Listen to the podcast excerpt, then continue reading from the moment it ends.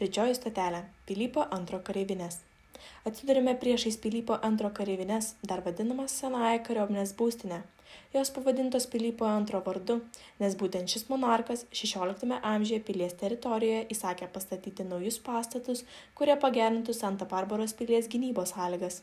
Iš pradžių kareivinės buvo dviejų aukštų, tačiau iki šių dienų išlikę perstatyti pastatai datuojami 1710 metais. 16 amžiaus viduryje Ispanija išgyveno įtemptą situaciją, nes ją nuolat iš jūros pusės puolė Bereberio korsaro vadovaujami laivai.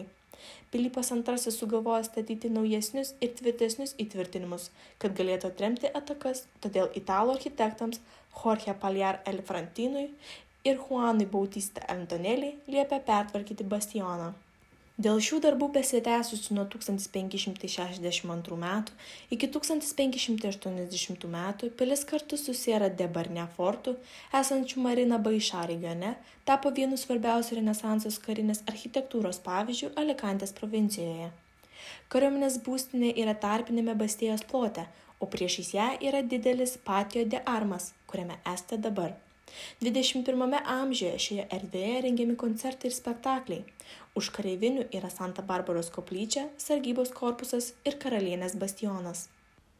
Pilypo antro kareivinėse yra puiki salė kurioje nuo du tūkstančiai dvyliktų metų eksponuojami kai kurių šeimų apsigyvenusių alikantėje rekonkistos metu herbų paroda Juanas, Domenekas, B.S. ir kiti yra kelios šeimos.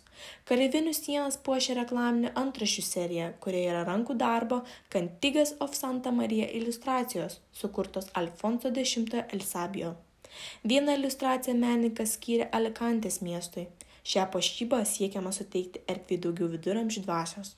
Iš būstinės keliaujame tuneliu, kuris veda iki keltuvo, kurio galime patekti į aukščiausią ir seniausią pilies dalį, dar žinoma kaip Mačio kastelį.